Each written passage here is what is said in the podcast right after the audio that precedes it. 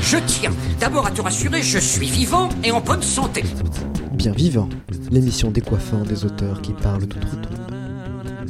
Mais non, il est toujours là, il est bien vivant, le petit bonhomme.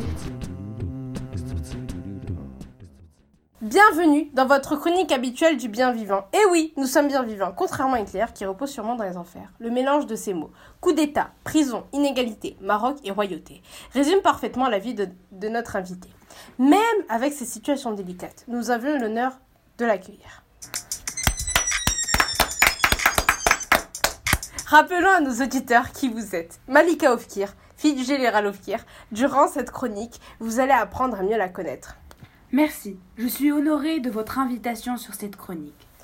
Vous avez eu la chance de vivre sous le toit du roi, du roi Mohamed V, ainsi que son fils, le roi Hassan II. Comment avez-vous vécu ce privilège?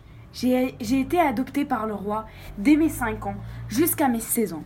Cette nouvelle m'a affectée. De plus, j'ai été éloignée de ma famille et de ma chère mère. Je voyais ma mère une fois par semaine pendant une heure, qui me paraissait insuffisante. Cette durée a diminué au point que je ne la voyais plus. Au début, je détestais la fille du roi, car un incident s'est passé. Je me sentais comme surjouée. Mais par la suite, j'ai noué une relation forte, fraternelle. Je n'ai pas eu que des points négatifs, car je suis très reconnaissante de cette luxurieuse vie que j'ai menée au palais, ainsi que l'amour paternel que me portait le roi.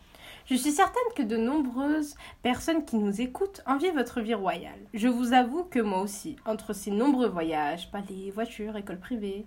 Brièvement, pour nos auditeurs, quel événement a bouleversé jamais votre vie quand vous aviez 18 ans? Cet événement était la mort du général Ofkir, qui est l'auteur du coup d'État des aviateurs qui s'est passé le 16 août 1972. C'est mon père. Comment avez-vous vécu la nouvelle qui a bouleversé votre vie majestueuse? Je vous assure que je vous envie pas sur cette partie de votre vie. hein. Merci beaucoup. C'était un bouleversement pour moi. Je me rappelle de l'appel de mon père où il me demandait son pardon. J'étais confuse, mais j'ai compris à la suite de celui de ma mère qui m'annonçait la peine de mort de mon père. Ce qui m'a effondré, c'est que j'étais loin de lui et de ma famille. Imaginez-vous à ma place. Qu'allez-vous faire? Je ne voudrais même pas imaginer cette souffrance. Je sens par vos mots ce que vous avez enduré. Vous êtes aussi la fameuse écrivaine de l'autobiographie de la prisonnière. Pouvez-vous nous résumer brièvement ce livre? Dans ce roman, je raconte ma vie, mes années d'emprisonnement.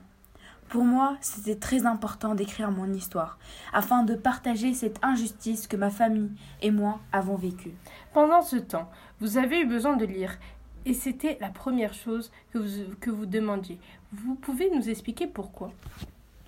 J'avais ce besoin de lire afin de m'échapper de cette réalité tragique, de m'échapper de ces murs, de m'échapper de cette souffrance, ce manque d'hygiène. C'était comme un ébranlement de l'esprit pendant quelques heures. Tout s'arrête autour pour laisser place à ce plaisir. Et puis racontez les fameuses histoires qui ont éveillé toute la famille. Vous les avez créées pour vous ou pour aider votre famille à fuir la réalité? À vrai dire, pour les deux. J'ai inventé des histoires pour ma famille.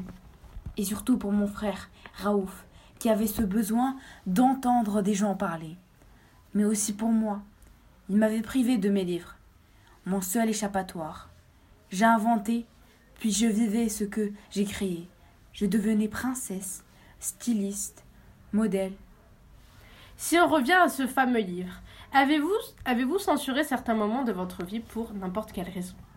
Oui, comme de nombreux écrivains. Dans ce livre, j'ai choisi de raconter les moments importants et marquants de ma vie. Je dois remercier Michel Fitoussi qui m'a permis d'écrire ce livre. Comment avez-vous vécu ce traumatisme de 20 ans d'emprisonnement dans les jardins du roi? Vous vous sentez pas obligé d'en parler Merci pour votre compréhension. Cela m'est assez compliqué, mais je vais me livrer à vous. Je n'ai rien oublié entre la faim, l'angoisse, la soif, l'incompréhension. Vingt ans d'emprisonnement, vingt ans sans vie, entouré de scorpions, de serpents et de nombreuses bactéries où l'hygiène était catastrophique. contrairement à ma vie d'ancienne princesse et toutes ses habitudes ancrées en moi.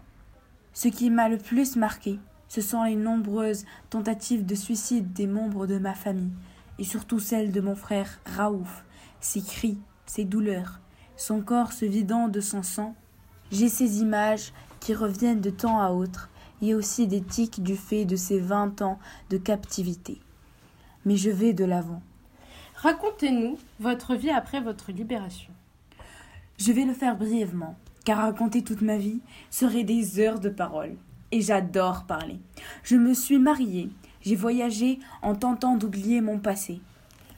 Malheureusement, Fatima, ma mère, est décédée d'une crise cardiaque en 2013. Avec mes frères et sœurs, nous avons tous pris un chemin différent. Mais on a tous écrit un livre sur notre emprisonnement et l'injustice que nous avons vécue. Comment vous vous sentez 15 ans plus tard? Tout simplement heureuse et j'aime bien ma nouvelle vie. J'ai encore quelques traumatismes. Je suis devenue claustrophobe et j'ai réussi à combattre mon anxiété.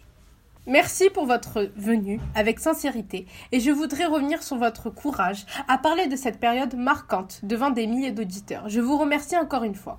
Je vous remercie aussi de m'avoir invité afin de pouvoir m'exprimer librement. Le plaisir est partagé.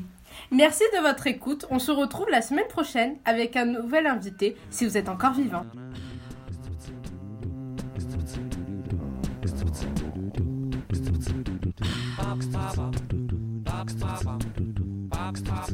Sono ridotto uno straccio